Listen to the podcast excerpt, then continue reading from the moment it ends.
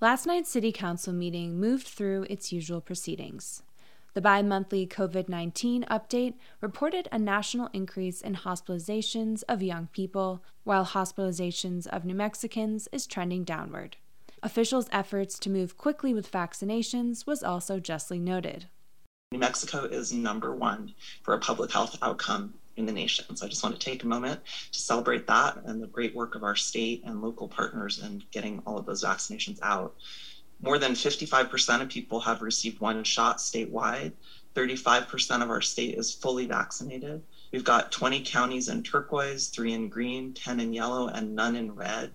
In Santa Fe County, we're even doing better. We've got 51.8% of folks with at least one shot. We've got 32.5% fully vaccinated, and 68% of our people are fully are registered on the DOH website. So we've got a nice uptick. Interim Emergency Management Director Brian Williams is helping to plan 11 more drive through vaccine events and sing the praises of massive community efforts to make those events happen. By registering for the vaccine on the New Mexico Department of Health website, individuals will be automatically eligible for a shot at a future event or another assigned vaccine location. Christus Hospital is offering help by phone to those who are having trouble registering, and additional transit options to testing sites are in discussion. The LED streetlight replacement project is moving forward with five test sites scheduled for installation. The Public Works Department has set up a website for comments and is looking to staff the test locations for in person feedback.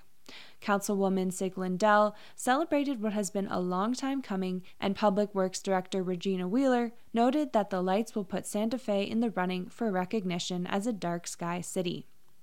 Council members made some PSAs following the passage of motions to approve a joint funding agreement and join the National Cooperative Alliance. Friday is Free Trash Day at Buckman Road Recycling Center and Caja del Rio Landfill. Keep Santa Fe Beautiful is partnering with the Great American Cleanup to offer supplies, gloves, t shirts, and trash pickup. Mayor Webber promised to join in the community effort at Airport Road at 9 a.m. on Saturday. And Vital Spaces is hosting a free community art closet, providing supplies to local artists from 11 to 3 this Saturday. A motion passed to increase restrictions on fireworks. As this year may be another season of extreme drought, precautions are being taken to prevent wildfires from recreational fireworks. If we get lots of rain between now and prior to July 4th, then we can ease up on the restrictions and perhaps allow a little more flexibility with fireworks. But that's going to depend on the weather and uh, rain and, and everything else. A considerable amount of time was spent debating the permissibility of adding an archway on a yard wall in the historic district.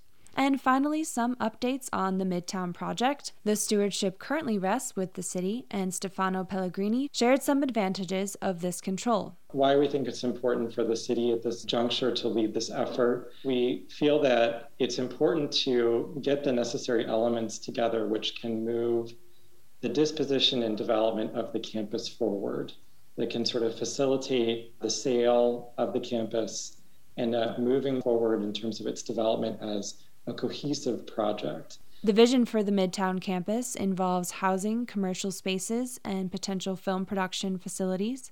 The rezoning of the land will allow for these various uses while giving the city control to some degree over what gets built. It's going to be important to balance the flexibility that future developers on the campus site will need with the predictability that the city can have as stewards of the property in order to move a project forward that is sort of a reflection of community desires as they've been expressed. Councilors continually call for transparency in the planning and development process, and Pellegrini reiterated the importance of community input.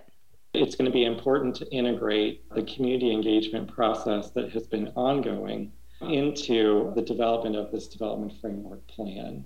So we need to really build on previous public inputs and goals that have been expressed. And what we sort of hope is that in the coming months, a process can be formulated that actually provides an opportunity for community members to interact with the, the folks who are working on this process and provide direct feedback loops into the process. For KSFR News, I'm Georgina Hahn.